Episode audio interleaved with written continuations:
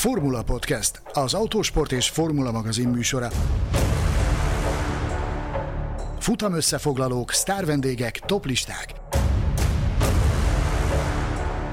Minden, ami F1 és autósport. A Formula Podcast virtuális stúdiójában Mészáros Sándor és Gellér Figergő.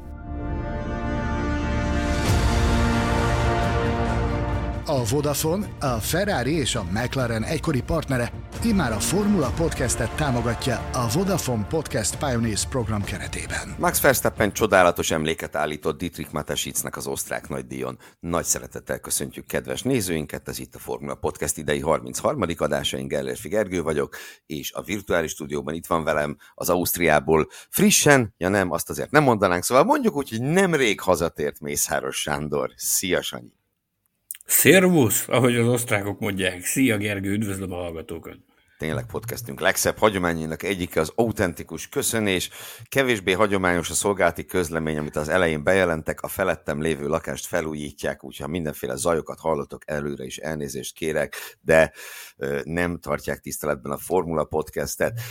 És azon se lepődjünk meg, hogyha nem Mészáros Sándor lesz az egyetlen Mészáros, aki hallatja a hangját ebben az adásban, hiszen Mészáros Anna valahol Sanyi közvetlen közelében szunyókál. No de, szerencsére egy olyan osztrák nagydíjunk volt, amelyen viszonylag kevés lehetőségünk volt szunyókálni, nem kizárólag jó okokból, de mindenképpen egy nagyon emlékezetes versenyen, és verseny hétvégén vagyunk túl, de mielőtt erre rátérnénk, beszélgessünk kicsit a helyszínről, hiszen jelen voltál Spielbergben, ez volt ugye az első osztrák nagydíj, Dietrich Matesitz, a Red Bull alapító, a nagy ember halála óta.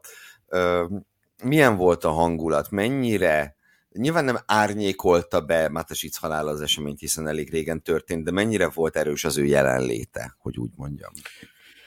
Nézd, ugye fölmerült itt a verseny hétvégi előkészületei során, hogy lehet, hogy ez az egész átmegy egy ilyen emlékezzünk meg Dietrich Matesitzről című történetbe ez, a, ez az osztrák nagy díjas hétvége. Ez nem történt meg, ennek ellenére jártatban, keltetben, akármerre mocorogtál, akármerre csináltál, mindenütt lehetett érezni az ő jelenlétét. Nekem az egyik feltett szándékom volt az ugye, nagyon-nagyon sok ember dolgozik a a Red Bull Ringnek a szervezetében, meg a Red Bull globális szervezetében is, hogy azokat, akiket ismerek, meg akiket csak itt szoktam találkozni, egy puhatolózom a felő, hogy, hogy mit jelent ez számukra, hogy először rendeznek itt versenyt a nagy ember halála óta, és mindenhonnan, mindenkitől ugyanazt kaptam vissza már a csütörtöki napon is, hogy ez gyakorlatilag egyfajta küldetés a számukra, hogy, hogy tovább kell vinni azt a azt a hagyatékot, azt a hagyományt, amit Dietrich Matesitz megteremtett Stájerországnak ebben a, ebben a szegletében, azt a vendégszeretetet, azt a gondoskodást, azt az odaadást, ami, ami neki gyakorlatilag a lényéből fakadt, mert tényleg egy nagyon nagy lelkű és gáláns ember volt Matesic úr. Azt kell, hogy mondjam, hogy ezen a fronton az ég egyött a világon semmi nem változott, ugyanazt a színvonalat prezentált a Spielberg, amit, amit megszokhattunk az elmúlt évtizedben, úgyhogy hát azt kell, hogy mondjam, hogy nagyon jó helyen van ott ez a nagy díj. És jó nagyon jó helyen marad is ez a nagy díj. Így van, egészen pontosan. Ugye ezt most jelentették be a, a versenynap, versenynapon délidőben azt, hogy létrejött a, a megállapodás a folytatásról, és 2030-ig biztosan lesz osztrák nagydíj a Form 1-es vérkeringésben, úgyhogy hát ez is része a, a Dietrich Matesitz féle hagyatéknak. Igen, és hát ugye nyilván nem lehet elégszer hangsúlyozni, hogy számunkra mennyire fontos az, hogy ez a pálya megmaradjon, hiszen így elérhető földrajzi közelségben nem egy, hanem két Formula 1-es nagy díj áll a magyar szurkolók rendelkezésére, különösen szerencsések azok ebből a szempontból, akik az ország nyugati részén élnek, ahogy mi egyikünk sem, hiszen nekik tényleg egy, egy kisebb ugrás, csak nagyon egy közepes méretű ugrás, csak elérni a Red Bull ringet. Szeretném megragadni az alkalmat, bocsánat, hogy megfosztalak a szóból, de szeretném méltatni azokat a Formula Podcast hallgatókat, akik egyrészt vették a, a, a az energiát, az időt, a pénzt, a fáradtságot, és eljöttek az osztrák nagy hétvégére, nagy taps nekik, illetőleg azokat is, akik, akik jelét adták annak, hogy, hogy jelen vannak a helyszínen. Kaptam több képet a tribűnről, ahogy, ahogy hallgatók elküldték azt, hogy a tribünön hallgatják a Formula Podcastet, illetőleg alkalmam nyílt többötöke személyesen is találkozni. Megszólítottatok itt-ott, ott hihetetlenül jól esett, és nagyon jó tudni azt, hogy összetartozunk ennek a kis közösségnek, és egyre nagyobb közösségnek a, a tagjaiként, úgyhogy én a magam részéről mérhetetlenül hálás vagyok a kedvességetekért, köszönöm szépen. Ez egy nagyon-nagyon-nagyon szép dolog, és, és mindig öröm ilyet látni, hallani. Talán arról beszéljünk még, hogy egyébként ugye mennyire népszerű ez a helyszín, a Fórum Podcast Facebook csoportban nemrég tett be, ha jól emlékszem, Csókapali állandó hallgatónk egy posztot, ami azt mutatja, hogy ő szeretett volna a jövő évi osztrák nagy díjra jegyet venni, de nem nagyon sikerült neki, ugyanis elfogytak, legalábbis jegyek jelentős része. Egészen döbbenetes, milyen, milyen népszerűségnek örvend ez a helyszín. Nyilván nem csoda. Nézd, ki lehet jelenteni, hogy ez nem csak osztrák nagy díj, ez egyben egy, egy ilyen előholland nagy, nagy díj is, tehát amilyen mennyiségben jönnek, tehát a hollandok ide szó szerint tízezrével jönnek. Több tízezer holland. Azt szokták mondani a holland kollégák, hogy ilyenkor Hollandia az kiürül, és átköltözik ide Stájerországnak ebbe a csücskébe. Ugye egészen komoly kempingek vannak, amiket csak hollandok laknak, ezekkel a nagyon különleges kis lakóautóikkal, amikkel ők járni szokták Európa útjait. Nagyon szeretik ezt a helyszínt, teljesen érthető okokból a a, a helyiek mindent megtesznek annak érdekében, hogy ők ott jól érezzék magukat, hihetetlen komoly diszkót nyomnak, tűzijátékot. Olyan az egész, úgy kell elképzelni a hangulatát, mint egy, mint egy óriási fesztiválra mennél, ami tart négy napig, és ott tényleg megállás nélkül megy a bulizás, megy a szórakozás, ami, aminek a középpontjában nyilvánvalóan a Formula 1 áll, úgyhogy e, én nem vagyok ezen meglepődve, hogy már most nehéz jegyekhez jutni a 2024-es osztrák nagydíjra. A hollandok azok évről évre egyre nagyobb számban érkeznek, úgyhogy ha most nem sikerült, akkor majd 25-re kell próbálkozni, de azért érdemes nyitva tartani mindenkinek a szemét, mert azért még felbukkalhatnak egyek talán. Persze, persze, és se gondolnám, hogy ez lehetetlen küldetés lenne. Térjünk rá a verseny hétvégére, amely ugye az idei szezon második sprintes hétvégéje volt, és számomra ez a hétvége mutatta meg igazán, hogy mennyivel jobb ez a sprint formátum, mint az előző.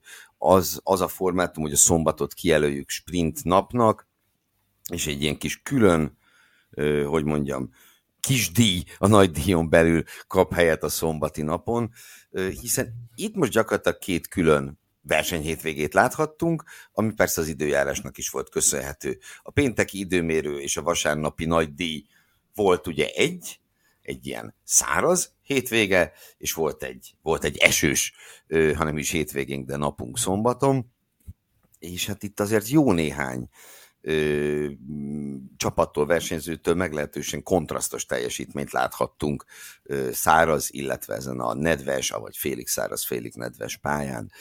Ö, úgyhogy én azt gondolom, hogy ez a hétvége ismét igazolta azt, hogy én nem azt mondom, hogy csodálatosan örülök ennek, hogy van ilyen, hogy sprint formátum, de hogy jobb így, mint az elmúlt két évben, az szerintem eddig se volt nagyon kérdéses, most meg már főleg nem.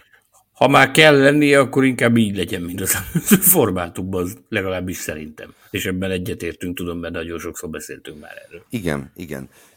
És ugye tényleg érdekes volt azt megfigyelni, hogy, hogy egyes autók jól működtek, de akár úgy is mondhatnám, hogy egyes versenyzők jól működtek mind a két körülmények, tehát a péntek-vasárnapi körülmények között és a szombati körülmények között is, és voltak, akiknek meg egyszerűen ez a szombat nem akart összeállni. Hát itt azt hiszem, hogy különösen ki kell emelnünk Charles Leclerc, aki, aki ugye tényleg nem, nem talált, hogy merre van az előre, és ugye elővette azt a visszatérő szokását, hogy meglehetősen határozott szavakkal szidalmazza magát. Ugye szombaton ő a, az első interjújában a katasztrófa szóval összegezte az aznapi produkcióját, és elmondta, hogy egyszerűen nem érti, hogy ilyen körülmények között nem tudja, hogy miért nem tud vezetni, már hogy jól vezetni ilyen körülmények között.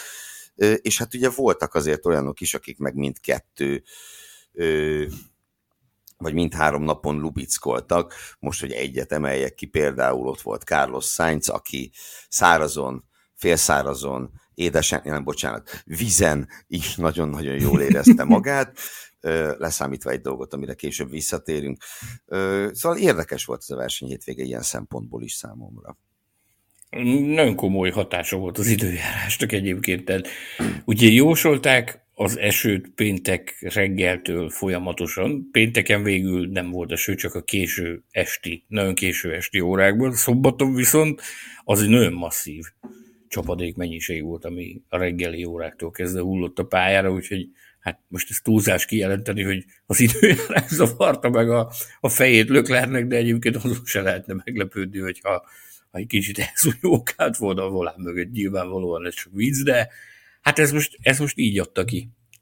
Hát ez nem, így. Nehéz, nehéz erre bármit mondani. Nehéz erre bármit mondani, pláne úgy, hogy ők maguk sem tudtak érdemi magyarázattal szolgálni arra, hogy miért történt ez így. Lökler konkrétan kerekperec megmondta, hogy nagyon-nagyon boldog lenne, hogyha meg tudná mondani, hogy miért alakult ez így, de halvány a dúsztja nincs erről, hogy, hogy, hogy mi az oka ennek. Egyébként nagyon érdekes, vasárnap, vasárnap, vasárnap délelőtt volt egy, egy zártabb beszélgetés Joe Clear-rel, aki ugye egyfajta mentora Charles Leclercnek, meg egyfajta ilyen mérnök gurú a Ferrari-nál, akinek rálátása van mindenre, és nyilvánvalóan, ugye a Ferrari volt ennek a hétvégének a szenzációja, ugye jelentősen átépített autót hoztak magukkal Spielbergbe.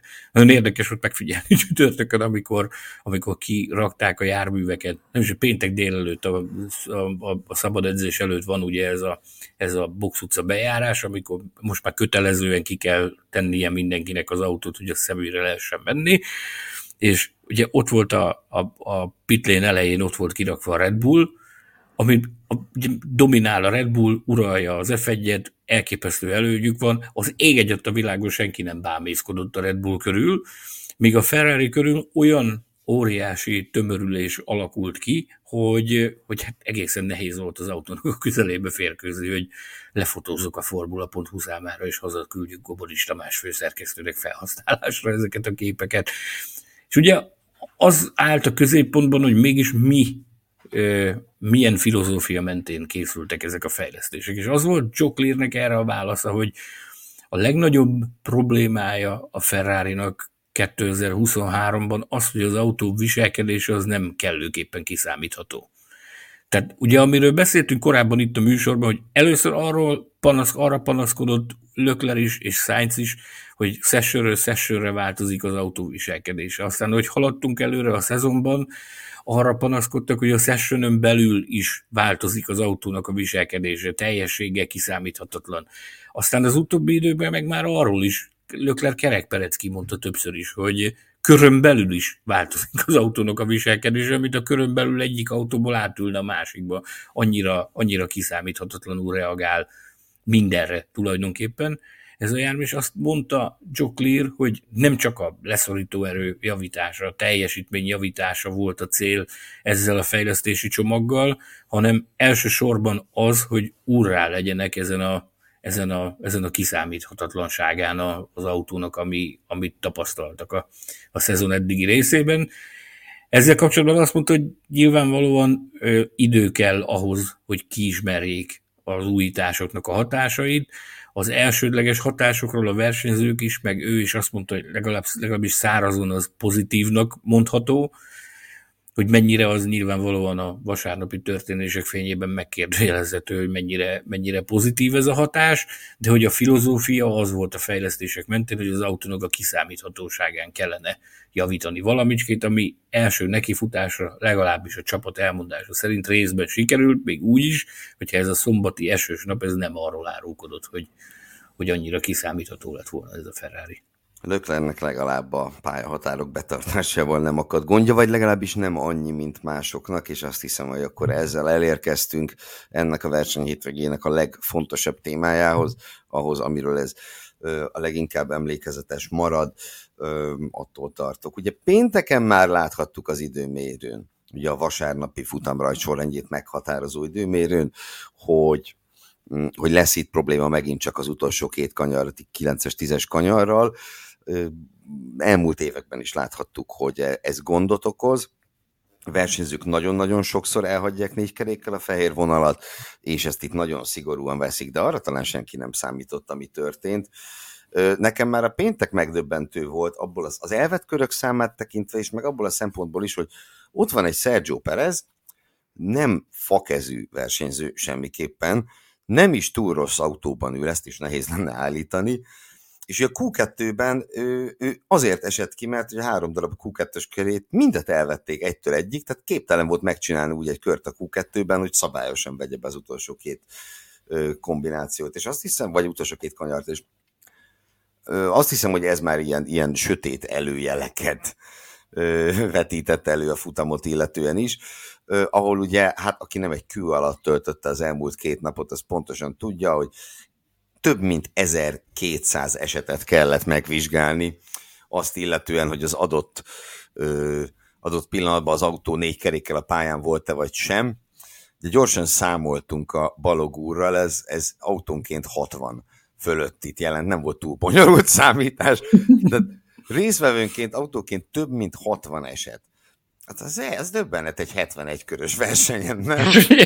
igen, hát, igen. Erre a szavakat nehéz találni, és ugye ennek köszönhető az, hogy a fél ötkor véget érő futamnak öt órával később fél tízre lett, lett végeredménye, és én ahonnan elindulnék, az egy kicsit sarkos véleménye részemről, de attól még így van, legalábbis szerintem, mi annak nem örülök nagyon, hogy az F1 most rövid idő alatt legalább harmadszor csinál magából bohócot.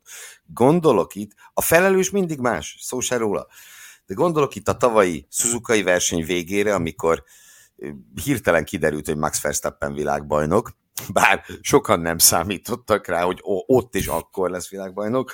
Gondolok itt az idei Ausztrál nagy díjra, ahol azért megint csak meglehetősen furcsára sikeredett a verseny vége, és hát, és hát most erre. Én azt gondolom, hogy itt elsősorban a pálya kialakítása tehető ezért felelőssé, nem muszáj velem egyetérteni, de hogyha 1200 esetet meg kell vizsgálni egy F1-es nagy díj alatt, ott valami nem stimmel. Tehát akkor, akkor vagy nem jó a kanyar kialakítás, erről de akkor, hogy olyan értem, nem a kanyar kialakítás, hogy, hogy akkor legyen ott sóderágy, vagy vegyék kevésbé szigorúan, vagy valami, de hát ez nem normális, hogy tolómérővel kell nézegetni a verseny végén minden egyes kanyarbevételt. Nagyon. Két dolgot szeretnék ezzel kapcsolatban mondani. Az egyik az az, hogy azon kacagott a fél média center vasárnap este éjszakában nyúlóan, akik még ott maradtak, hogy lehet, hogy a, a, a felügyelő testületet letámasztják itt Spielbergben, kivesz nekik egy albérletet, kivesznek nekik egy albérletet, és akkor jövő, a jövő évi osztrák nagydíj talán sikerül kivizsgálni ezt az 1200 levágást, ez döbbenetes mennyiség. A másik pedig az, hogy ugye azért nem marad következmények nélkül ez, ami történt, tehát ezt, ezt egy belső ilyen notifikációban megkaptuk azt, hogy a sportfelügyelői testület és a Nemzetközi Automobil Szövetség haladéktalanul tett egy ajánlást a, Red Bull Ringnek arra vonatkozóan, hogy át kell alakítani a 9-es, 10-es kanyaroknak a, a bukóteres részeit, tehát az aszfaltozott helyett, az aszfalt helyett sóderágyat kell kialakítani, Leszögezték az indoklásban azt, hogy volt már erre máshol is példa, hogy, hogy ilyen ajánlást tettek az adott helyszín meglépte ezt, sóderágyos kialakítást, sóderágyos megoldást alkalmaztak, és ez javította a, hely, a helyzeten, tehát tapasztalatok bizonyítják azt, hogy ebbe az irányba kell elmozdulni. Ugyanakkor a Red Bull ringgel kapcsolatban az egy fontos dolog, mert hát ugye a, a, az egyszerű ember mit mondhat? Miért nem csinálták meg eddig? Csak hát azt mérlegelni kell, hogy ugye ez egy olyan speciális versenypálya, ahol nagyon sok versenysorozat vizitál az év folyamán, és nem mindenkinek felel meg ugyanaz a megoldás. Aztán ez változtatgatni folyamatosan, azért ez nem annyira egyszerű történet. Ez nem úgy van, mint egy futballstadionból, ahol kitolják a füvet meg, de jó, hoznak rá egy aszfal, aszfaltos borítást, azért ez egy komplikált uh, sztori. És mobil, mobil sóderágy az nem, nem lenne olyan egyszerű megoldás. Én azt gondolom, a, a tulajdonosi kört ismer, hogy még ez sem egy elvetett. Megoldják. A helyszínen képesek rá, hogy megoldják ezt. De ugye itt van MotoGP, van túrautó, mindenféle versenysorozatok vizitálnak a, a, a Red Bull ringen, ezért nem egyszerű egy olyan univerzális megoldást találni, ami mindenkinek megfelel. Úgyhogy ez szinte biztosra vehetjük, hogy a, a jövő évre ezt a problémát meg fogják oldani. Igen, és én azt tartom fontosnak hangsúlyozni, hogy megint csak szubjektív véleményem, tehát hogy biztos, hogy a versenyirányítás nem mindig teszi tökéletesen a dolgát, tudnék példákat is mondani. És a stewardok is néha hoznak olyan ítéleteket, amelyek legalábbis vitathatóak, véleményesek, megkérdőjelezhetőek. Itt viszont egyikük, tehát sem a versenyirányítás, sem a sportfelügyelők egyszerűen nem tehetőek felelőssé a kialakult helyzetért, hiszen ők mit csináltak? Egyszerűen betartották és betartották a szabályokat, követték a vonatkozó eljárásokat, csak hát ez egy precedens nélküli szituáció volt, hogy, hogy, hogy, hogy 1200-nál is több incidenst meg kell vizsgálni. Szó szerint így fogalmazták meg a, az FIA-ből a belső ö, körözményben, amit kaptunk, hogy ez precedens nélküli, hogy, hogy ilyen, ilyen történjen bárhol is. Hát ugye érted, 5 órával a leintés után lett végeredmény, nyilván még kicsit visszaveszünk. Ha azt mondjuk, hogy mondjuk 4 óra alatt átnézték az összeset, az azt jelenti, hogy 12 másodpercenként kellett egyet megnézni. Nem ezt rosszul számoltam? Lehet. De nem, nem számoltam rosszul. 12 másodpercenként kellett egyet megnézni, így tudtak végezni négy óra alatt. Hát érted? Nem hiszem, hogy, hogy panasz lehetne az ő munkájukra. De meg én most is nézegetnénk, abba biztos vagyok. Mondom, hogy ez, ez, a, ez volt a szóbeszéd, a poén vasárnap este, hogy, hogy lehet kivesznek nekik ott egy albérletet, és a jövő évi osztrák nagydíjig kell nézegetni ezt az 1200-at, ez olyan döbbenetes szám. Tehát megbosolyogtatott mindenkit, de hát most ez volt. És hát jött a, jött a büntetés cunami utána, mert én meg a ilyen poént a Esteban Oconról láttam, ugye ő, ő kapta a legtöbb büntetést, amivel egyébként formegyes rekordot is döntött, hiszen öt különböző büntetést tudott begyűjteni egy nagy díjon, az előző rekordot szintén ő tartotta hárommal, Bahre, idén Bahreinből, Szóval Okon kapcsán volt ilyen, hogy ő majd a jövő hétvégi brit nagydíjat is, is, is Spielbergből kezdi meg az időbüntetései miatt, aztán majd egyszer odaér.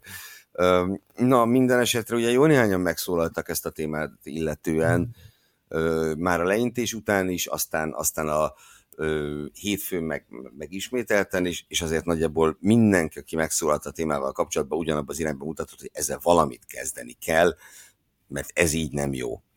Ez így egyszerűen De nem jó.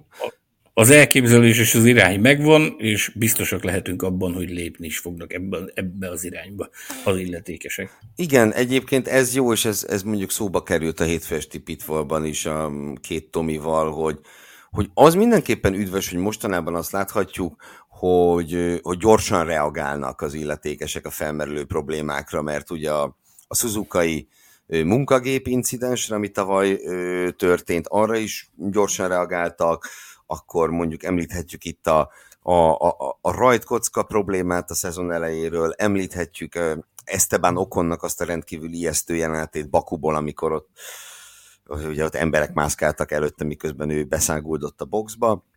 Tehát, hogy ő, és, és mindre gyorsan érkezett a reakció, úgyhogy bízhatunk abban, hogy erre is fog No kérlek, rátérhetünk-e barátom a hétvége elismeréseinek kiosztására? Hogyne, hogyne, hogyne, mindenképpen. Akkor, akkor én mindenek előtt szeretném a legnagyobb badge tartott külön díjunkat, a Best Followers külön díjat átadni, kihirdetni, ugye ezt az a versenyző kapja, akit a Formula Podcast Facebook csoport tagjai a hétvége emberének választanak, és ez az ember ezúttal ö, Lando Norris lett, én teljes mértékben meg tudom érteni, hogy miért, fogunk is róla beszélni, majd nem is olyan sokára, a további sorrend pedig úgy hangzik, hogy Verstappen, Sainz, és hát a többiek két-három százalékokat kaptak többek között, Lökler és az isteni Nico Hülkenberg is. Verstappen tehát második lett a, a hallgatói, követői, rajongói szavazáson, mi viszont az első helyre tettük MEV-t, azaz Maximilian Verstappen. ugye Verstappen négyből négyet húzott be ezen a hétvégén, ugye a két ö, időmérőt és a két versenyt is megnyerte. A múlt héten én egy olyan merész tippet fogalmaztam meg az osztrák nagydíjjal kapcsolatban, hogy lesz a négy sessionből egy, amelyet nem Max Verstappen fog megnyerni. Hát ez a tipp is túl merésznek bizonyult. Számomra különösen megdöbbentő volt a sprint, mm, és akkor lehetne itt jönni olyanokkal, meg lehet, hogy fognak is majd kommentek, hogy de, de így, de úgy, de amúgy, de és sprinten odaverni 20 másodpercet a teljes mezőnynek ilyen rövid idő alatt, ilyen körülmények között, hát ez az egészen brutális. Sokkoló, és, és a... sokkoló. Erre már nincs más szó, csak az, hogy sokkoló szerintem az a fölény, amit, amit láttunk a sprinten. Igen, tehát egészen hihetetlen Verstappennek a fölénye, csinált külön egy egészen csodálatos dolgot, amit nem tudom, ide vegyük el a hétvége pillanatát, mert a gondolod akár itt ki is emelhetjük, hogy meg is méltathatjuk, mm, amit Persze. ugye Verstappen a verseny végén csinált, az utolsó előtti kör kezdetén ő vételezett magának egy friss, vagy hát pontosabban alig használt lágyszett abroncsot, csak azért, hogy még a leggyorsabb kör, és az azért járó bónuszpont is az övé legyen. Mindezt tette. Tette mindezt? tette mindezt a csapat iránymutatása ellenére. Ugye a csapat kifejezetten kérte, hogy ne menjen rá a leggyorsabb körre, ő viszont kiharcolta magának a rádión a jogot arra, hogy ezt megpróbálja, és hát ez egy ezt mi ott a helyszínen úgy értelmeztük, hogy ennél komolyabb kinyilatkoztatása az önbizalomnak, meg a magabiztosságnak alig ha létezik. Ugye van egy, egy biztosan megnyert verseny, amire most meg, megkérdőjelezhető, hogy mennyire volt neki szüksége arra, arra a bónuszpontra. Tehát akkora fölénye van, hogy, hogy hát ugye azon szok, szoktak szórakozni a kollégák, hogy akár egy-két versenyre el is mehetne szabadságra. Tehát, hogy meg, meghozza, vagy előre hozhatná a nyári szabadságát, hogyha akarná, és amikor szeptemberben visszatérne, még akkor is ő állna biztosan a ponttáblázat élén. E, és erre, ugye akárhonnan nézed, ez a, ez a sztori, hogy a leggyorsabb körért járó bónuszpont, ugye ehhez kell egy, kell egy kerékcsere, hogy ezt megcsináld, abban mindig benne rejlik az a kockázat, hogy adott esetben valami történik, és, és fucsba dől az egész, füstbe megy az egész, amiért addig az egész csapat dolgozott. Tehát nyilvánvalóan őt próbálták óvainteni ettől, hogy nem kell az neked, nem kell az neked, ő viszont kiharcolta a jogot, és ezzel ez kvázi egy ilyen virtuális asztalra csapás gyerekek, én vagyok az úraháznál. Nem? Neked nem volt egy ilyen érzésed ezzel kapcsolatban, hogy ennél komolyabb kinyilatkoztatása a magabiztosságnak adnak, hogy én vagyok a király, nem, nem létezhetett ezen a vasárnapon? Persze, persze, persze. Nekem nagyon-nagyon tetszett a, a hasonlata kedves állandó kommentelőnknek és hallgatónknak, Orsolya Tamásnak vagy Tamás Orsolyának, ugye ez egy álnév, ő ahhoz hasonlította, mint a férjem egykori kutyája, leteperte a szomszéd ebet, rávicsorgott, és aztán még le is pisálta. Na hát nagyjából ez. Itt, itt tartunk. Egyébként a Max Verstappen nevű konstruktőr 51 ponttal vezeti a konstruktőri bajnokságot a Mercedes előtt, tehát 51 ponttal szerzett többet Verstappen, mint a konstruktőri második Mercedes. Tényleg nem lehet erre mit mondani. Uh, Figyelj, fantasztikus autó Red Bull. Komolyan. Fantasztikus. Tehát, ez már egy, egy ideje azért jó megfigyelhető ez a trend, hogy fantasztikus autó a Red Bull, de ebből a fantasztikus autóból ki kell hozni ezt a fantasztikus teljesítményt. Tehát utaltunk már itt a múltkor a Max Faktorra, ami ugye egy szépségipari márka, ami nagyon jelen van a, a Formula 1-ben is. Tehát ez, ez egyszerűen nem tudsz vele mit csinálni. Élete formájában van az ember, vagy ki tudja, hogy mi jön még ezután. Hogy lehet-e, én nem látom azt, hogy hova lehetne még ezt fokozni, ám de bár a környezetéből akármikor beszélgetek akárkivel, mindig azt hallom, hogy de bizony lehet, mert folyamatosan javul az ember, és folyamatosan nyújt egyre jobb meg egyre megbízhatóbb teljesítményt. Elképesztő, nagyon nehéz rá bármit mondani. Egy picit légy szíves, beszélj nekünk arról, mert én a, a Pitwall pluszos vasárnap este összerakott kis videómban a helyszínről, én, én nekem, nekem beletört a bicskám mindazt a statisztikai arzenált felsor, felsorolni, amit Verstappen és a Red Bull produkált ezen a hétvégén.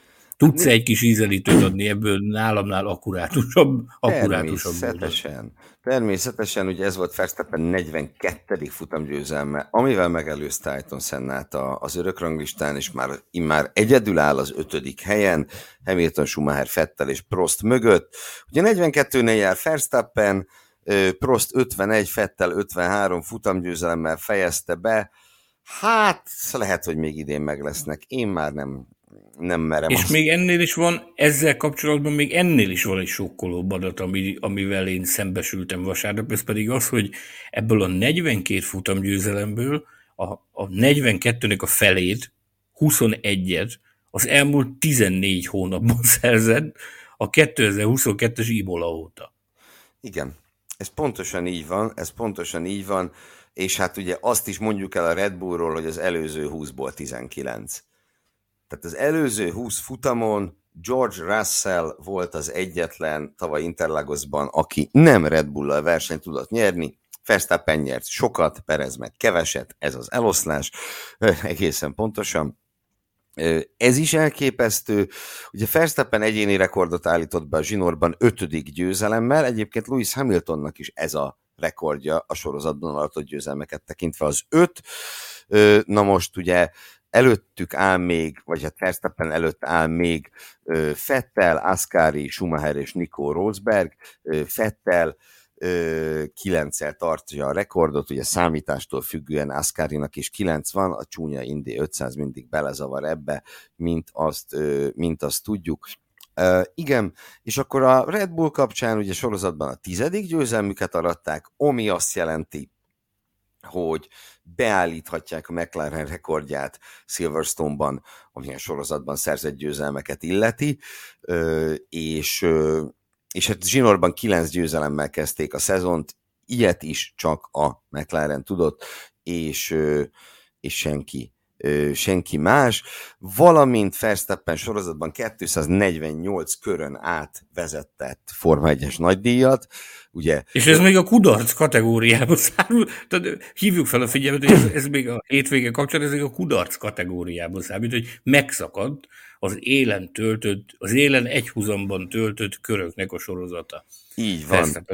Ez a kudarc kategória, mert ezt tessék hallgatni. Így van, hát ut- utoljára ugye Miami-ben történt meg, hogy nem hogy volt olyan versenykör, ahol nem Verstappen állt az élen, akkor ugye Perez követte el ezt a disznóságot vele szemben, hogy, hogy az érre mert állni, és 248 kör tert el azóta, ezzel Alberto Ascari és Ayrton Senna után ez a harmadik leghosszabb ilyen sorozat, és hát kilométereket tekintve viszont csak a hatodik leghosszabb ilyen sorozat, hiszen csak idézőjelbe, ugye régen sokkal hosszabb versenypályák voltak, ezért ugyanaz a körmennyiség sokkal több kilométer.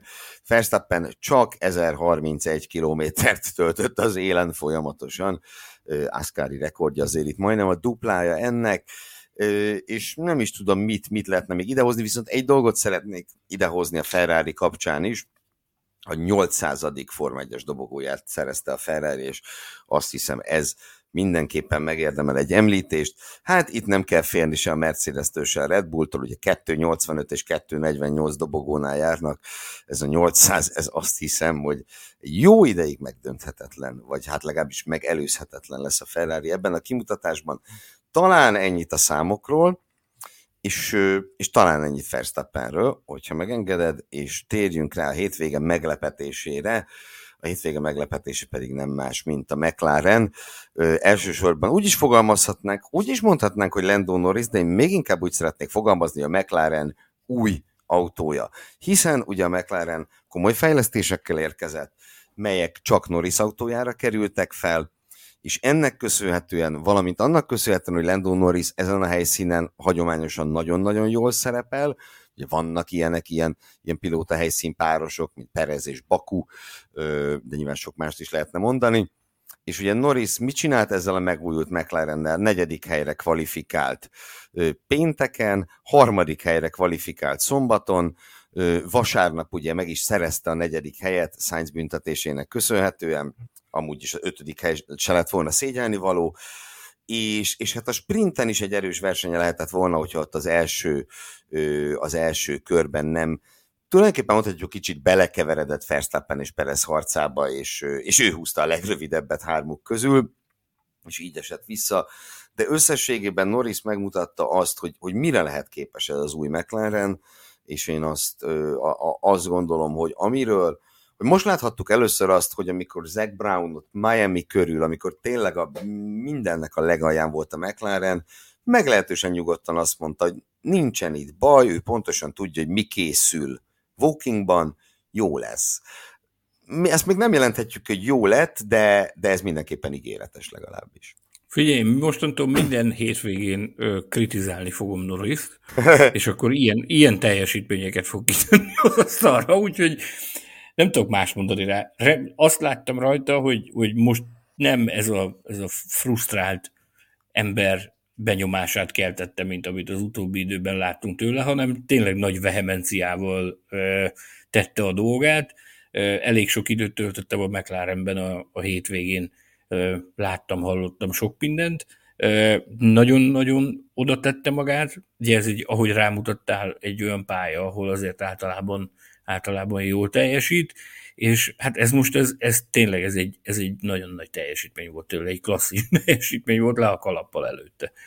Ilyenből kellene gyakrabban, ilyen produkciókkal, tehát ezt a szintet tartani, amid, amely, ameddig csak lehet. Úgyhogy remélhetőleg most már az autója is olyan lesz, hogy, hogy, hogy hogy lehetővé teszi azt, hogy ilyen szintű teljesítmény nyújtson. Egyébként ez volt a második legnagyobb fejlesztési csomag a Ferrari után, tehát a, a, a McLaren változott a legtöbbet a legutóbbi versenyhez képest. Nem is titkolják, hogy nagyon sokat várnak ettől a, ettől a csomagtól, bár azért azzal ők is tökéletesen tisztában vannak, hogy nem ez a fejlesztési csomag hozza el a világ megváltást, de reménykednek abban, hogy olyan platform teremtődik meg ezzel, amire azért a folytatásban lehet építkezni.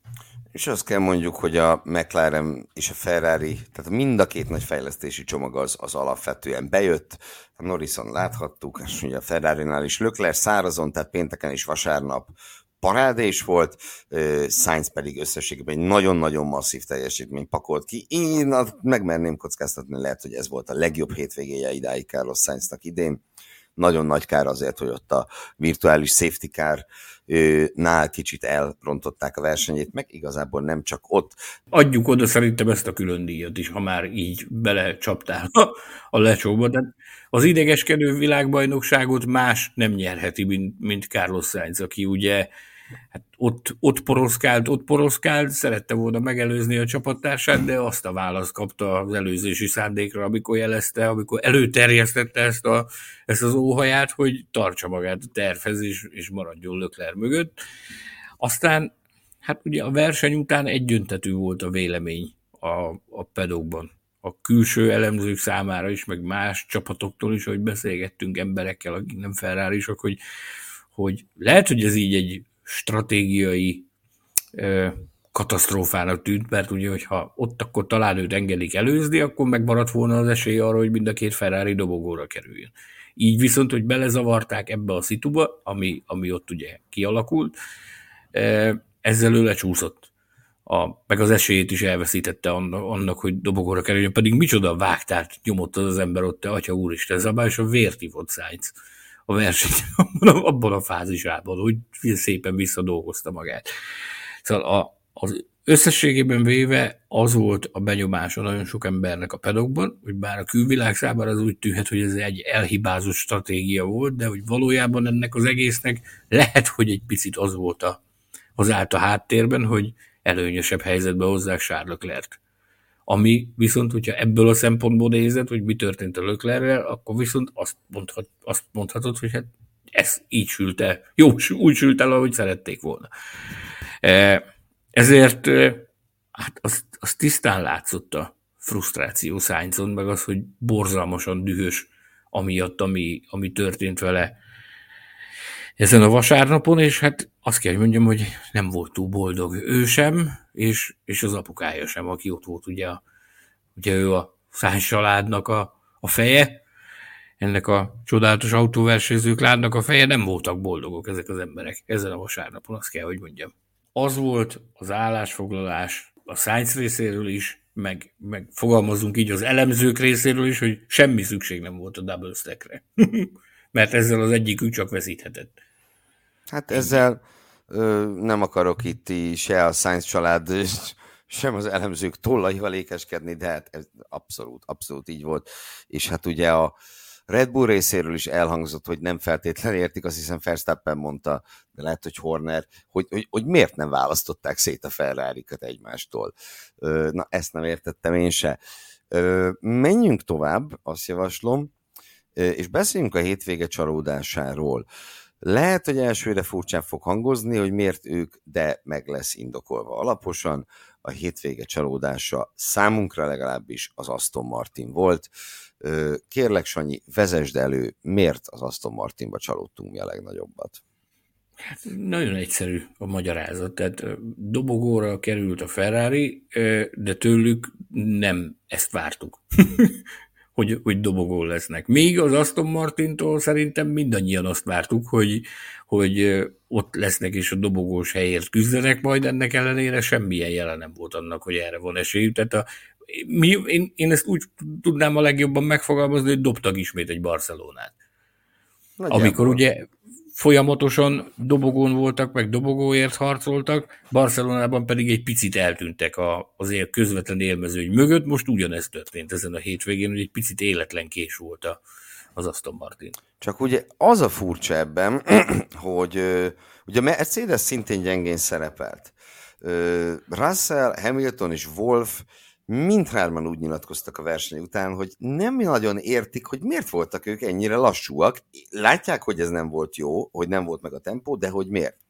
És ugye Russell volt az, aki elővezette azt, hogy, hogy Barcelonában jól működött ez az autó, sőt, Barcelonában nagyon jól működött, Kanadában is elég jól, Ausztria viszont, a Red Bulling viszont egy más karakterisztikájú pálya, mint Barcelona, ezért nem működött itt, és várják Silverstone, mert az jobban hasonlít Barcelonára. Az Aston Martin viszont, ha a szezon eddigi részét nézzük, akkor ez a két helyszín volt, ahol nem működött, igazán jól, Barcelona ö, és Ausztria. És ö, ugye Alonso arról beszélt, hogy ő úgy sejti, hogy ez pályaspecifikus lehet, Föl, fölhívta arra a figyelmet, hogy, hogy vannak párhuzamok, ha összehasonlítjuk a tavalyi évet az ideivel, vannak párhuzamok a különböző csapatok erősségét, gyengeségét illetően. Azaz például, hogy a ház egy körön tavaly is baromi jó volt itt, és hát idén is elképesztően jó volt itt egy körön a ház. A többit hagyjuk, mert ugye versenytempójuk nincs nekik, és nem létezik. Minden esetre ugye hozta példaként a házt, és hozta az Aston Martint, hogy gyakorlatilag tavaly a leglassabb autó voltak volt az Aston Martin Ausztriában, miközben máshol azért nem a leglassabb autó volt semmiképpen sem. Tehát azt mondja, hogy ő úgy sejti, hogy ugyanez a visszaesés történt meg velük, ami tavaly is megtörtént az Aston Martinnal. Hát ez Silverstone-ban majd kiderül, hogy igaza volt-e vagy nem. Mert persze összességében nem rendben van Alonzótól a két ötödik hely, Strolltól a negyedik hely, bár nyilván ott az időjárás is benne volt abba, a sprinten meg pláne rendben van. De, de hát nem arra számítottunk, hogy a, hogy nem csak a Ferrari, de még a McLaren is, legalábbis az új McLaren is gyorsabb lesz náluk, és Lando Norris egyértelműen az egész hétvégén gyorsabb volt náluk. Mm. Úgyhogy igazából az a nagy szerencséje az Aston Martinnak, hogy a Mercedes sem nagyon akart itt működni, különben az idei, hogy mondjam, az idei standardokhoz képest egy egészen kellemetlen hétvégéjük lehetett volna. Így van. Aston Martinnak pedig ne felejtsük el, hogy azért rögtön itt a javítás lehetősége, ráadásul talán az év legfontosabb futama lesz számukra Silverstone. Ugye átadták az új gyárat, néhány héttel ezelőtt már az új gyárból zajlik az Aston Martin Formula 1-es operációja. Hazai pálya következik, Silverstone, minden szempár rajtuk lesz, nekik kell megmindeniük a hazai bundér becsületét, úgyhogy izgatottan várjuk, hogy mit fognak kihozni ebből. Annyira büszkék az új gyárra egyébként, hogy kaptunk tőlük egy meghívást néhány újságíró, hogy csütörtök este felkereshetjük az új létesítményt, és körbenézhetünk, hogy, hogy mi is változott. Mi, ugye tavaly volt alkalmam látni, amikor a építés alatt állt ez a ez a, ez a központ, most pedig már a készverziót tekinthetjük meg, az úgynevezett Aston Martin Campus-t, annak nevezik, campusnak nevezik ezt az új központot, úgyhogy hát várjuk, hogy mit fognak villantani, hogy sikerül-e helyrehozni ezt a kisiklást Silverstone-ban. Majd meglátjuk, hogy mi sül ki belőle. Most pedig következzen a doppergés, köszönöm, a hétvége pusmorgása i többes számban Mészáros Sanyi három különböző nagyon izgalmas témában is szeretne nektek néhány információt átadni. Kezdeném, Melyik kezdeném a barátom? 2024-jel csapjunk a, a lecsóba a 2024-es naptárról. Ugye az egyik Pitfall pluszos videóban jeleztem, hogy hogy a, a, az osztrák nagydíjat követő hétfőre tervezték ennek a naptárnak a bejelentését. Most ez ugye az utolsó pillanatig csűrték, csavarták, még szombaton is volt egy szavazás erről, hogy egy bizonyos periódusáról a naptárnak egy bizonyos dologra a csapatfőnököknek is áldásukat kellett adni. Ez szombaton hát olyan volt, mintha mint amikor a fogorvosnál várakozik az embert ott foghúzásra, olyan arcokat láttam, de végül megszavazták, úgyhogy készen van a 2024-es versenynaptár, de ez a bizonyos vasárnapi verseny, ez a nagy ez az óriási kavarodás, ami a verseny után történt, ez megkavarta itt is egy picit a kártyákat, ugyanis tökéletesen tisztában volt mindenki azzal, hogy ennek a versenynek nagyon komoly utózőnkéje lesz, tehát hogy jobban járnak, hogyha elhalasztják a naptár bejelentését, hogy minél több figyelmet kapjon, úgyhogy ez előre láthatólag szerdán történik majd meg. Valamikor a nap folyamán, akkor érkezik a 24-es versenynaptár. Lesz benne olyan, amire sokan föl fogják kapni a fejüket, hogy akkor ezt így hogy és miért, nem feltétlenül ment át minden, aminek át kellett, mennie, át kellett volna mennie a logisztikát tekintve. Sok dolog változik, sok dolog nem úgy változik, ahogy kellene. Az indokoltnál vagy a gondoltnál több szombati versenyünk lesz, ahogy ezt már jeleztük is itt a műsorban. Ugye Bahrainnel indul, bár Jeddah pályázott rá, de ugye azt a műsorban kifejtettem, hogy Bahrein mégis elhalázta az szezonnyitó visszaszerezte a szezonnyitó rendezési jogát, szombati verseny lesz az is, és szombati verseny lesz Jeddah is, a többiben találtok majd még izgalmas részleteket, új helyszínt nem, új helyszín debütálására nem kell számítani 24-ben, annak ellenére, hogy a dél-afrikaiak azért elég sokat csűrtek, csavartak, kavartak annak érdekében, hogy bekerüljenek, végül nem szerepelnek, ebben a bizonyos 24-es menetrendben, de lesz olyan, amire fel fogjátok kapni a fejeteket, úgyhogy szerdán tapadjatok a formula.hu-ra, hozni fogjuk a részleteket. Menjünk akkor tovább, kérlek, és, és akkor beszélgessünk kicsit az Audi-ról. Ugye ezúttal nem 2024-ről, hanem 2026-ról lesz szó, vagy nem? Egészen pontosan múlt csütörtökről lesz szó, amikor, amikor nagyon, nagyon érdekes közlemény érkezett az Audi vállalati sajtólistájára, egy, egy bejelentés, amely arról szólt, hogy a, az eddigi vezérigazgató Markus Duzman távozik a, a pozíciójából, ami azért érdekes, mert ugye Markus Düzman volt a Formula 1-es, az Audi Formula 1-es szerepvállalásának az egyik atya, ő volt az egyik leghangosabb szószólója annak, hogy erre szüksége van az Audinak, a márkának kell lesz, hogy jelen legyenek a Formula 1-ben, és ugye hallottunk is plegykákat erről korábban, hogy, hogy adott esetben neki inokhat a pozíciója, mert hogy nem egészen úgy sült el ez a Formula 1-es program, ahogy azt az anyacégnél, a Volkswagen-nél szerették volna. De most, hogy, hogy ennek az ő menesztésének mi a pontos oka, ezt ez a bizonyos közlemény nem ö, részletezte. Egyetlen dolgot ö, közöltek, megköszönték a munkáját, sok sikert kívántak neki a, a továbbiakhoz, és meg, megjelöltek, vagy megneveztek egy bizonyos Gernot Döllner nevű urat, aki átveszi a, a vezérigazgatói pozíciót az Audinál. Na most, ez miért érdekes egy ilyen, egy ilyen váltás? Ugye, amikor egy Formula 1-es programot szorgalmazó vezérigazgatót egyszer csak levesznek a térképről, ott azért mindig, el, mindig el kell gondolkodni azon, hogy ez mit vonhat maga után. Be is indult a, a, a plegyka gyár a, a Spielbergi pedokban azzal kapcsolatban, hogy mit jelenthet ez.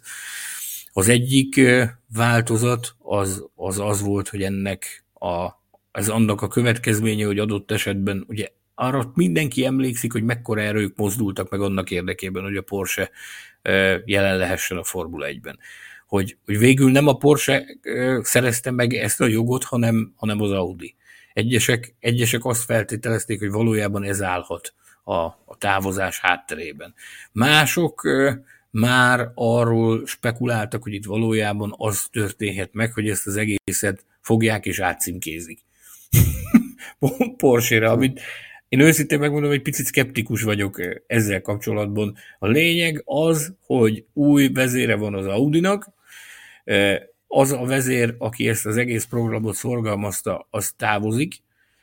Az új vezetőről tudni érdemes, hogy a múltban dolgozott együtt András Seidl-lel, annál a bizonyos márkánál, a Porsche-nél. Ennek ellenére az összes forrásunk azt mondja, hogy nem kell ebbe belelátni semmit, akár milyen plegykákat hallunk a, a pedok különböző zegzugaiból, nem kell ebbe belelátni semmit, mert az Audis program változatlan formátumban megy majd tovább, úgy, ahogy azt annak idején megkomponálták, meg, megálmodták Markus Duzman vezetésével. Ennek ellenére azért nyilvánvalóan nem árt az egyik szemünket nyitva tartani, meg rajta tartani folyamatosan ezen a, ezen a, ezen a vonulaton, hogy mégis mi történik ott, de bár ennek ellenére, mint mondtam, a, a eddig egyébként egészen pontos információkat szolgáltató forrásaik szerint nem kell ebbe belelátni semmit. És ez még annak fényében is el kell fogadnunk, hogy ez a bizonyos közlemény ez valóban rejtélyes volt, mert nem fogalmazott meg semmit azzal kapcsolatban, hogy mi, a, mi áll a váltás hátterében. Egy apró adalékot hallottam még az Audiról, jelen volt pénteken a pedokban Ellen McNish, aki ugye az Audi motorsportnak az ilyen koordinációs igazgatója, nyilvánvalóan nem kell óriási képzelő erő ahhoz, hogy lássuk azt, hogy egy, egy koordinációs igazgató az komoly erőkkel dolgozik a Formula 1-es program előkészítésén, és a, az ő személyével kapcsolatban ez sem akkora óriási meglepetés. Azt hallottam több helyről, hogy a, a Formula 1-es versenycsapat vezetésében is komoly szerepet szánnak neki. Pontosan nem jelölték meg, hogy mit, de, de komoly szerepet szánnak Ellen McNishnek, aki ugye a Le Mans egyik nagy neve, és ugye megfordult a, a Formula 1-ben is. De beszéljünk akkor most másról, mégpedig miről? Akkor azon gondolkodtam én, hogy milyen érdekes, ugye, hogy ezt a csapatot, az Audit ugye most még Alfának hívják, és aztán majd fogják máshogy hívni, és van egy másik csapat is, amit most még Alfának hívnak, és fognak máshogy hívni. Ugye? Igen. Ugye a hétvége kezdete előtt látott napvilágot az az állásfoglalás Helmut Márkótól, ahol, ahol deklarálta azt, hogy a, az Alfa Tauri ebben a formában megszűnik létezni, a csapat dobja 2023 végén ezt a nevet, ami ugye lehet, hogy vannak még mindig, akik nem tudják, az Alfa Tauri az egy divat márka. És most már ne is jegyezzük meg a Red Bull hívott életre, e, és hát nem feltétlenül úgy sült el, azt halljuk mindenfelől, nem feltétlenül úgy sült el ez a divat márka, ahogyan azt szerették volna. Tehát nem lett belőle áttütő üzleti siker, aminek nyilvánvalóan megvannak az okai, hogyha körbenéztek egy, a webshopban, akkor, akkor szerintem ti is látni fogjátok. Tehát olyan árazása van ennek a sztorinak, hogy azzal nagyon nehéz e, komoly átütő sikert elérni ilyen rövid idő alatt a, a piacon. Ugye az a döntés született Márkó szerint, hogy, hogy dobják ezt a, ezt a nevet, és a faenzai csapatnál jelentős változásokra lehet számítani 2024-től. Ez ugye azért egy ideje már lóg a levegőben, beszéltünk erről mi is itt sokszor, hogy mi változhat, hogy változhat, mi sülhet ki belőle. Felmerült az, hogy Angliába költöztetik részben vagy teljes egészében ezt a csapatot, és onnan fogják működtetni. Most pedig ugye az is nyilvánvaló már, hogy 24-től új nevük lesz, erre rámentünk egy picit, és megkapargattuk a, a felszínt, hogy mit lehet erről tudni erről a bizonyos átnevezésről, és egészen sok energiát, sok időt fordítottunk erre, és egészen érdekes dolgokat hallottunk ezzel kapcsolatban, hogy, hogy mi kerekedhet ki ebből. Ezeknek egy részéről tudok beszélni, mindenről nem, de én azt hallottam, hogy külső kívülről érkezik majd, tehát nem a Red Bull családon belülről választanak majd egy új brandet, hanem kívülről érkezik majd az új névadója a Faenzai Formula 1-es istálónak. Bemutatták egyébként Péter Bayert ezen a hétvégén, aki ugye az új vezérigazgatója az Alfa Taurinak, a új csapatfőnök pedig az év végén távozó Franz Tost helyett Laurent Mekiz lesz, aki a Ferrari sportigazgatói pozíciójából érkezik majd az Alfa Tauri csapatfőnöki pozíciójába. Őt még nem mutathatták be, mert nyilván Laurent Mekiz egyelőre még a ferrari dolgozik. Na de egy picit arról, hogy akkor, akkor mi is lesz, hogy is lesz. Kívülről érkezhet, azért beszélek róla feltételes módban, mert legjobb tudomásunk szerint még nem született megállapodás. Kívülről érkezhet a, az új névadója a, a, a fajázai csapatnak, a kisebbik Red Bull csapatnak, és nagyon érdekes ö, információkat hallottunk ezzel kapcsolatban. Azt, hogy, hogy ismét a, az öltözködés világából. Érkezik majd egy vállalat, amelyik adott esetben a nevére veheti, fogalmazunk hmm. így a, az Alfa, az Alfa Taurita. Vagy fogalmazunk, ugye Fajzai csapatod, egy újabb, egy újabb öltözködéssel kapcsolatos márka lehet az. Tisza cipő F1 team. Több márkanév keringett a, a plegykák özönében. Nagyon érdekes az, hogy több divatipari vállalat vezetőjével is szembe találtam magam a, a hétvége folyamán. Ez egy úgy fogalmaztam meg, hogy ugye azt tudjuk, hogy divatba jött a Forma 1, és most, most a Forma 1 jön a divat. Nagyon úgy, nagyon, nagyon úgy tűnik. Több olyan vállalat is érdeklődik a Forma 1 iránt, akik jelen pillanatban több olyan divatipari cég is érdeklődik a Forma 1 iránt, akik nem voltak eddig jelen ebben a sportban, vagy nincsenek jelen ebben a sportban, de keresik az útját, módját annak, hogy hogy lehetne ide bekerülni. Most ezek közül egy nagyon-nagyon nagy hal az állítólag több brendel is, több márkával is folytatnak tárgyalásokat. Ezek közül egynek van, úgy tűnik, hogy annak az egynek van komolyabb esélye arra, hogy ebből, ebből deal születik, és adott esetben a, a nevére veheti ezt a bizonyos társaságot, ahol hát itt már egyesek azt kezdik emlegetni, tehát itt beszélgettünk egy picit a hátteréről, ugye. Ez az Alfa Tauri sztori, ez úgy működött, hogy a, a Forma 1-es istáló ismertségével próbálták felépíteni magát a, a brandet, ezt az Alfa Tauri brandet. Azért, azért kozmetikázták át az egészet, de ugye ez, ez így nem működött. Viszont fordítva láttunk már példát arra, hogy egy nagyobb brand érkezett a, a Forma 1-be, és a, a ruha márkának az erejével építette fel magát a versenycsapatot. Melyik volt ez a csapat? Mondd ki, légy szíves. Benetton.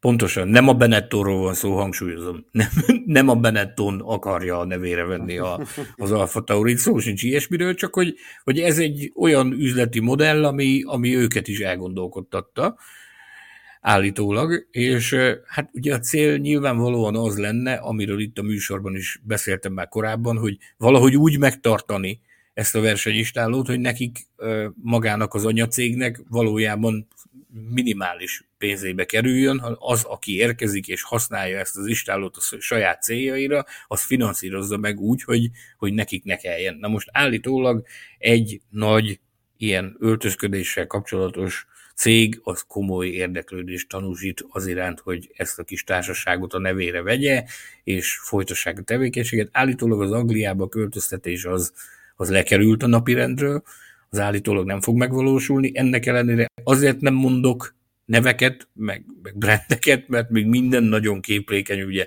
frissen jövünk a sűrűjéből, Szilvesztronban folytatni fogjuk a, a, a nyomozást ezután, de úgy tűnik, hogy továbbra is a, az öltözködés világából érkezik majd a tőke a fajzai Formula 1-es istáló működéséhez. Nagyszerű. Akkor... Eleget mondtam erről így. Én, én elégedett vagyok, remélem a kedves okay. hallgatók is az lesznek, azok lesznek, ha már a most következő pontszámainkkal valószínűleg nem lesznek azok.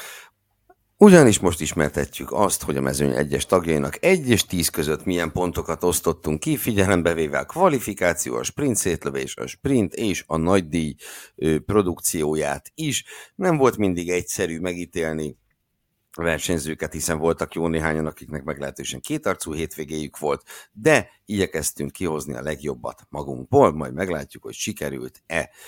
Elkezdeném engedelmeddel a Red Bull racing ahol Max Verstappen egy 10 pontos teljesítményt nyújtott legalábbis szerintünk, Sergio Pereznek pedig egy hetest tudtunk kiosztani összességében. A Ferrari-val megyünk tovább, róluk is éppen eleget beszéltük ebben a műsorban. Charles Leclerc 6 és fél ponttal távozik Spielbergből, Carlos Sainz pedig 8 és fél pontot kapott az ausztriai teljesítményére tőlünk. A Mercedesek egyaránt 6 és fél pontra ö, értékeltettek általunk, hogy ilyen csúnyán fejezzem ki magam. Hát nekik is volt itt minden, voltak szép pillanatok, voltak problémák. Az autóban ennyi volt, a hétvégében ennyi volt. Tisztelettel felkérlek, hogy az Alpint is te ismertesd. hát, Esteban Okon, nehéz mit mondani. Nehéz mit mondani, a külön díjaknál majd fogok. Ugye az Okon esetében a sprint volt rendben, a többi nem volt rendben, hatos a vége, Pierre Gasly pedig egy nyúlfarknyival többet, hat és felet kapott, nála kicsit fordítva volt ez a hétvége. A McLaren-nel megyünk tovább, ahol én elnézést kérek Lando norris hogy a múltkor kritizálni mertem, sőt megígérem, hogy még jobban fogom kritizálni a jövőben, hogyha azt követően ilyen teljesítmény nyújt, mint amilyet most láttunk Spielbergben. A fiatal brit remekelt, 9 pontot kapott tőlük, Oscar Piastrinak halovány hétvégéje volt ezúttal. Nem is nagyon volt neki annyira nagyon jó kedve, sem neki, sem a menedzserének, Mark Webbernek, ez pedig ezt a hétvégi produkciót, performance pedig 6 ponttal honoráltuk. Így van, de ugye ne felejtsük el, hogy ő még a, a nem túl jó McLarenben ült, kíváncsi leszünk arra, én mindenképpen, hogy hogy fog majd produkálni, hogyha norris ismét azonos autóba kerül, mert azért ennél jóval közelebb szokott ő lenni Norrishoz, mint most volt. Alfa Romeo, hát nincs nagyon mit mondanunk. Azt hiszem, Bottas 5, Joe 5 és fél, semmi.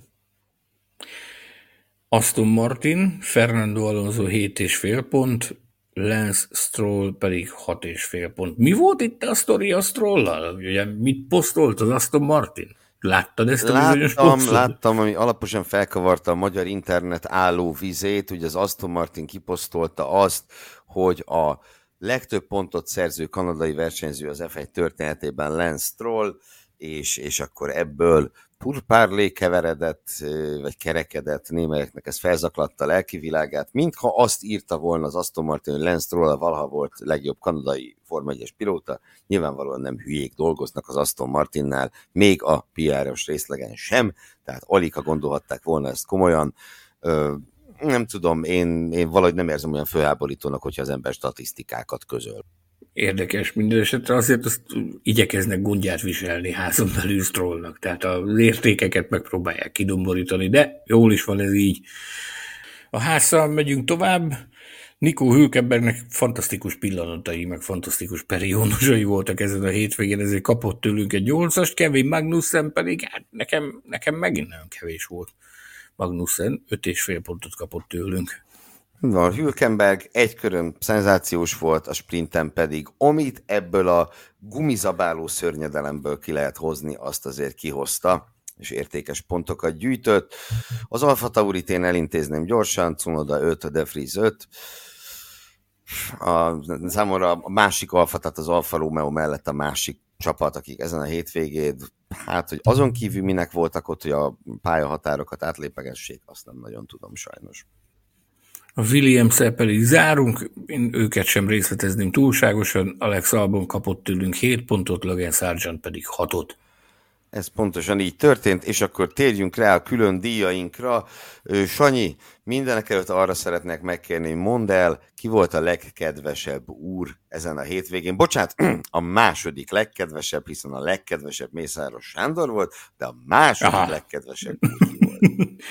Á, legkedvesebb úr volt ő bizony. A legkedvesebb úr külön díjra szeretném felterjeszteni Mark Matesicet, Dietrich Matesic fiát, akivel Monakóban a griden egyszer már alkalmam nyílt ö, találkozni, és ö, itt is itt volt természetesen Spielbergben, és ö, itt most alkalmam nyílt egy közös ismerősnek köszönhetően röviden beszélgetni is vele. Mm, kár lenne tagadni, hogy nagyon kellemes benyomást tett rám. Tehát az érződik, hogy egy nagyon különleges neveltetést kapó fiatalemberről van szó. Ugye ő nagyon sokáig az árnyékban volt, tehát nagyon keveset lehetett róla tudni, hogy ő mit csinál. Nagyon sokáig, nagyon sokan azt sem tudták, hogy egyáltalán van fia Dietrich Matesicnek. Aztán ugye most, hogy az édesapja elhúnyt, és ő vezető pozícióba került a cégcsoporton belül, most már azért egyre nagyobb figyelem irányul rá, amit nagyon szépen kezel, nagyon türelmesen kezel, egy nagyon kommunikatív és kedves fiatalemberről van szó, aki élvezettel nézte a hétvégének minden rezdülését egyébként. A Monakóban is ezt láttam rajta, itt pedig alkalmam nyílt meg is kérdezni tőle, hogy mennyire tetszik neki ez a ez az őrület, amit Formula 1-nek nevezünk, és a csillogó szemben beszélt arról, hogy ez egész egyszerűen fantasztikus. Hát ha az én csapatom olyan teljesítmény nyújtana, mint amilyet az övé, akkor biztos én is nagyon élvezném ezt a sztorit, de kár lenne tagadni, hogy egy, egy nagyon kedves fiatal emberről van szó, úgyhogy én neki, ő, őt terjesztem fel a, a legkedvesebb úr külön díjra. Nagyon ritka az, amikor valaki ezen a szinten mozog, tehát hogy ilyen vagyoni helyzetben van, meg ilyen társadalmi helyzetben van, mint Márk Mátasic, és annyira közvetlen, meg annyira kommunikatív, mint amilyennek ő mutatta magát ezen a hétvégén, de a közös ismerőstől tudom, hogy mindig is ilyen volt, úgyhogy le a kalappal előtte, reméljük ilyen is marad. Úgy legyen, és akkor azt is áruld el nekem, hogy kié volt a legmenőbb trikó ezen a verseny hétvégén? John Elkaney. Majd, majd teszek róla közé képet a, Formula Podcast Facebook csoportban, egy, egy meglehetősen színpompás Ferrari trikót választott magának a Ferrari elnöke, aki ellátogatott ide a helyszínre.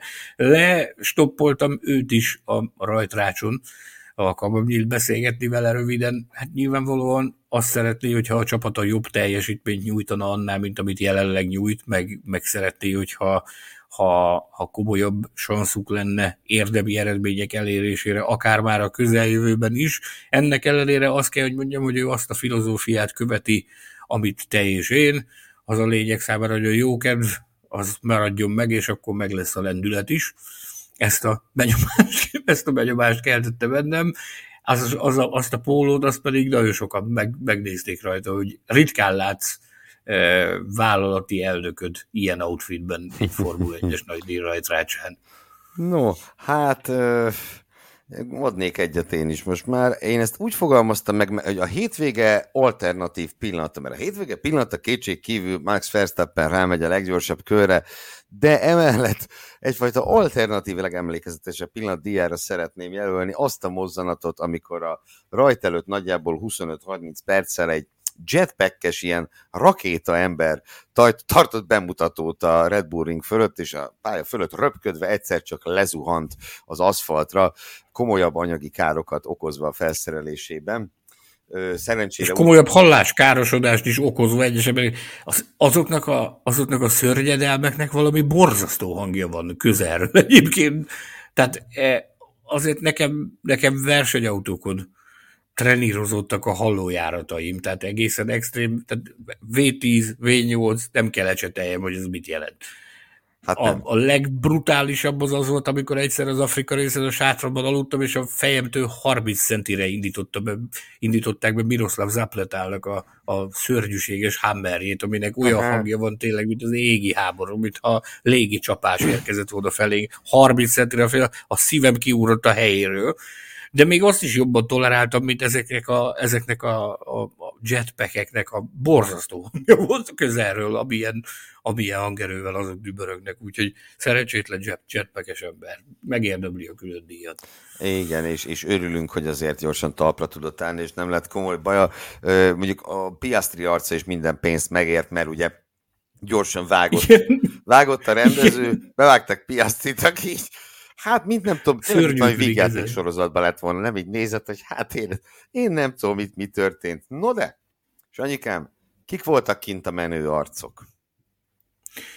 A menő arcok külön díjat szeretném átadni egy Szatmár nébeti fiatal srácokból álló háromfős különítménynek, akikkel általános megdöbbenésemre vasárnap kora délután, a verseny rajtja előtt, hát nem tudom, három órával, de ilyen dél körül botlottam beléjük. Nagyon kedvesek voltak, megszólítottak engem, és még közös fénykép is készült, és megtudtam tőlük, ők Szatmár németiből származnak, Spielberg környékén élnek és alkotnak, évek óta járnak az osztrák nagy díjra, és úgy döntöttek, hogy beneveznek a Fenzonban zajló kerékcsere versenyre, ami ugye egész hétvégén tartott. Regisztrálták a, a, a legjobb időket, hogy ki az, aki a, a leggyorsabban tudja végrehajtani a kerékcserét, és valami egészen elképesztő idővel ez a három srác megnyerte ezt az egész hétvégén áttartó kerékcsere versenyt, a díjú pedig az volt, amit az f kaptak, hogy egy teljes órát eltölthettek a pedokban ami ugye azért valljuk be őszintén, ez egy csodálatos ajándék. Tehát ez egy, ez egy emlékezetes dolog, tehát ezért ez erre már érdemes ráhajtani. Na most ezek a drága emberek megnyerték ezt a, ezt a versengést, bejöttek a pedokba, ott együtt körbejárkáltunk, beszélgettünk, és én valami elmondhatatlanul büszke voltam arra, hogy honfitársaink ilyen sikert tudtak aratni a hétvégén. Nem is tudom, hogy két, két és 2,6 másodperc, vagy valami ilyesmi időt produkálnak a kerékcserével, ami valami hajberesztő, úgyhogy le a kalappal előttük, gratulálok nekik, hallgassák. Tudom, hogy hallgatják a műsort, úgyhogy ezúton is üdvözlöm őket, és arra bátorítom őket, hogy akár, akármikor tudnak részt venni ilyen kerékcsere versenyen, ezt csinálják hajrá mindent bele, meg hallgassák a Formula Podcastet. Hát úgy legyen. Az én utolsó külön díjam a hétvége nyilatkozatáért járó Juan Pablo Montoyáról elnevezett arany mikrofon, amelyet Esteban Okonnak szeretnék átadni. Okon a leintést követően, tehát amikor még nem indult el az utólagos büntetés hullám, Okon megkérdezték arról, hogy ő is kapott-e, vagy hát szóba hozták neki, hogy ő is kapott egy büntetést a futam közben négy kerekes pálya elhagyásért, pályahatár átlépésért. Okon válasza. Én nem azért kaptam, hanem veszélyes kiengedésért. Ne eddig igaz. Folytatja. Vigyáztam. Pálya elhagyásért nem szoktam büntetést kapni, mert sosem hagyom el a pályát. Elmentem a határig, három strigulát begyűjtöttem, aztán visszavettem kicsit, és egy kicsivel távolabb maradtam a vonaltól. Mondta Esteban Okon, ismétlem, nem szoktam büntetést kapni, mert sosem hagyom el a pályát. Esteban Okon később négy különböző időbüntetést kapott, összesen 30 másodpercet, miután az egész mezőnyből a legtöbbször, összesen 10 alkalommal lépte át a pályát négy kerékkel, és ez annyira csodálatos ez a nyilatkozat, hogy én nem szoktam, én sosem csinálok ilyet. Tényleg, óriási. Egyébként azért hadd mondjam el, 83 83 négy kerekes pálya elhagyást ö, regisztráltak, ugye ezért osztottak ki mindenféle büntetéseket, Okonnak a legtöbbet, összesen 10 pálya elhagyásért 30 másodpercet összeadva, és a 83-ból, össze, bocsánat, a 20 versenyzőből összesen ketten nem követték el ezt egyszer sem. Nem tudom, szeretnél-e tippelni? Kik voltak ezek? Nem, de majd elmondom. Akkor elmondom. George Russell, illetve Joe, ők ketten nem követték el ezt egyszer sem. Még Verstappen is egyszer, egyszer megkapta, bocsánat, megtette ezt a szörnyűséget, ezt a szörnyű tettet. No, hát ennyit akkor a pálya elhagyásokról, de ugye hátra van még egy utolsó különdíjunk, kicsit szubjektív, de hát nem baj, hiszen a különdíjas szakaszban azt hiszem ez bőven megengedhető. Sanyikám, ki volt a hétvége szupersztárja? Mindenképpen Szoboszlai Dominik, aki a, az RB Leipzig csapatából átigazolt a Liverpoolhoz. Ugye ez egy, hát mindenki elolvashatta mindenféle interpretációban ennek a, ennek a lépésnek, a, vagy ennek az átigazolásnak a jelentőségét. Én nem értek annyira a labdarúgáshoz, bár a, a szövetségi kapitányok országában élünk, és a labdarúgó edzők országában élünk. Én, én nem akarnék ennek a, ebbe ennyire mélyen belemenni. Egy dolog biztos, hogy ez sporttörténelmi jelentőségű hogy az én szívemnek is oly kedves Liverpoolhoz igazolt Szoboszlai Dominik, de hát ugye ez adta magát a helyzet. Tehát a, hogy jön ez az, az RB, ugye? Az RB Leipzig ugye az a, az a Red Bull tulajdonában álló futballklub, mi pedig a Red Bull birodalomnak a szívében voltunk, ahol most hát egy picit, ha szabad így fogalmazni, mintha a, a Red Bull szívéből egy darabot kivágtak volna, ugye hát Szoboszlai Dominik mégis az egyik top játékos a, a, a Red Bull futballért felelős szárnyának, és kapva kaptam az alkalmon, hogy hát ez, ugye mindenki erről beszélt a, a pedokban. Nagyon-nagyon sokan beszéltek róla, hogy atya ég egy magyar srác igazol a Liverpoolhoz, ahol, ahol már is szupersztárként kezeli. Én pedig kapva, kapva kaptam az alkalmon, és fülön csíptem Oliver Minszláfot, a, a Red Bull sport tevékenységeiért felelős jelenlegi első számú vezetőt, aki ugye konkrétan a, az RB Leipzig éléről érkezett a teljes sportért felelős divízió élére és egy ilyen walk and talk, egy sétálás közben beszélgetés során nekiszegeztem a, a kérdést, hogy, hogy most ezt ő, ő maga, mint a, a, a csapatnak a korábbi vezetője, meg jelenleg az egész sporttevékenységért felelős vezető, ez hogyan értelmezi.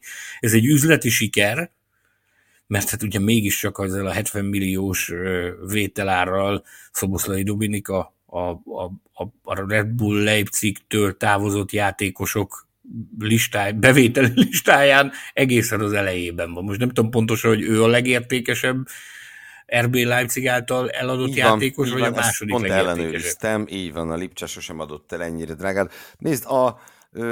A transfermarkt szerint biztosan ő a legdrágább, mert 60 milliós tételeket láttam a, Igen. a top listán, és ő pedig Ez 70. Így van, kérlek szépen, ugye a, van egy tök jó kis lista, amit meg lehet találni az interneten, az 50 legdrágábban eladott labdarúgó, a futball történetében. Szoboszlai Dominik ezzel a 40. helyen áll, holtversenyben néhányakkal, például a szintén gyakorlatilag vele egy napon klubot váltó Sandro Tonálival.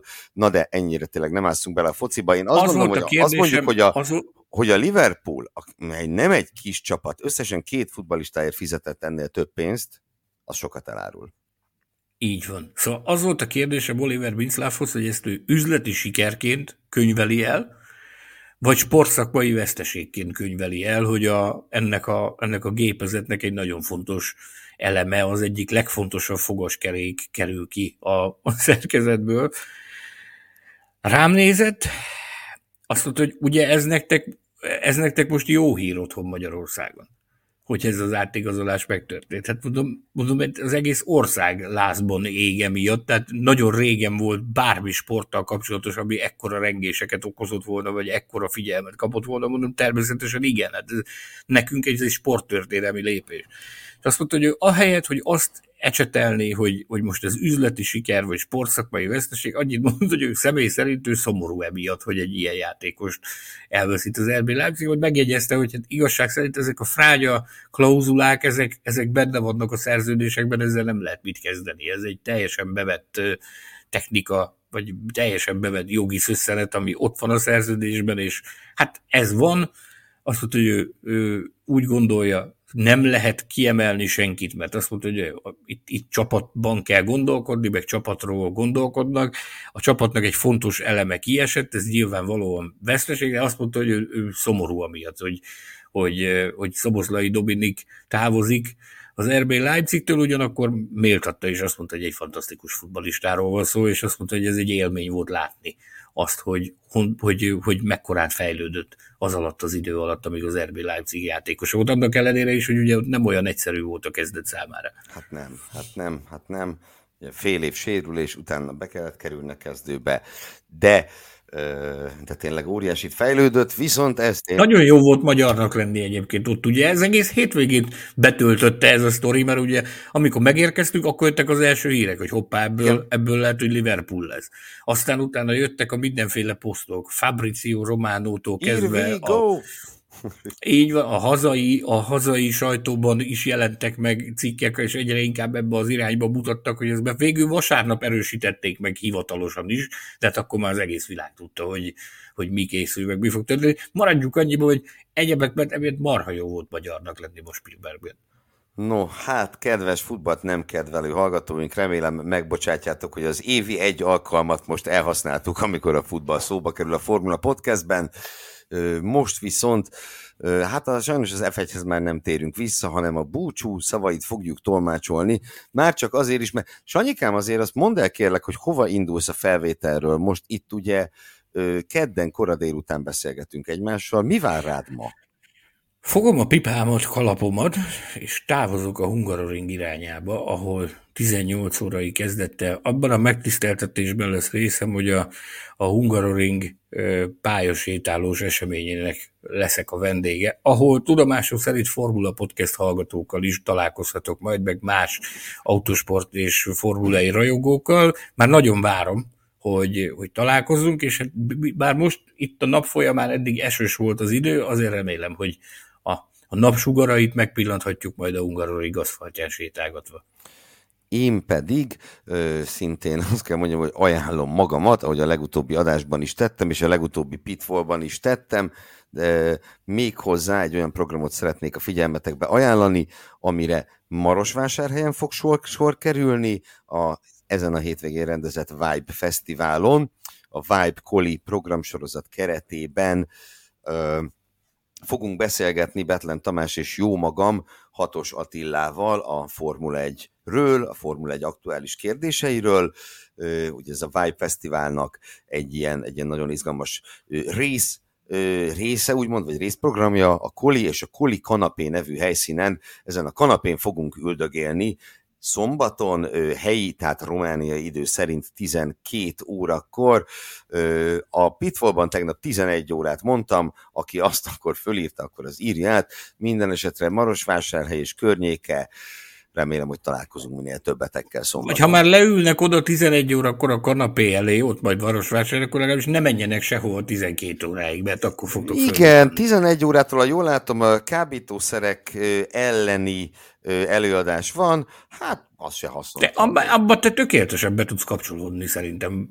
De termékbemutató is lesz. Is Na mindegy, ezt talán most már mondjuk, és köszönjük meg a figyelmet kedves hallgatóinknak. Téged utadra bocsátunk, előbb a Hungaroringre, majd utána és hétvégén hova mész? Azért arról szólj már. Silverstone következik. Nem bízsz magad. Ez egy mozgalmas, mozgalmas időszak. Ugye múlt hétvége Spielberg, most kedden Hungaroring, csütörtökön pedig már Silverstone.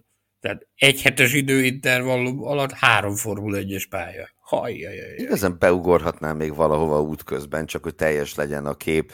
No, Szóval akkor tényleg legközelebb a brit nagydíjat követően fogunk jelentkezni futamértékelővel, addig is arra biztatunk titeket, hogy a formula.hu-t olvassátok, az Autosport és Formula magazin YouTube csatornáját kövessétek, már csak azért is, mert Mészáros Sanyi Pitwall Plus címen futó helyszíni bejelentkező videóit ott érhetitek el, és érhetétek el ugye legutóbb is. Ha még nem néztétek meg a hétfő esti Pitwallt a YouTube-on, akkor nézzétek vissza, de egyébként ezt is megtaláljátok hangformátumban is, itt, ott, és az új Autosport és Formula magazint megtaláljátok az újságárusoknál, illetve webshopunkban is. Keressétek, Sanyit pedig kövessétek, Mesandor, Andor azonosítóval Twitter, Facebook és Instagramon, engem Facebookon Geller Figergo F1 azonosítóval találtok meg, és a következő adásunkig annyit szeretnénk kérni tőletek, hogy szeressétek nagyon-nagyon-nagyon az autósportot. Köszönjük a figyelmet, minden jót, sziasztok! Sziasztok! Tetszett az adás? Hallgass meg korábbi műsorainkat, valamint iratkozz fel ránk Spotify, Google, Apple Podcast vagy más csatornáinkon. A linket megtalálod a leírásban, illetve a formula.hu weboldalon.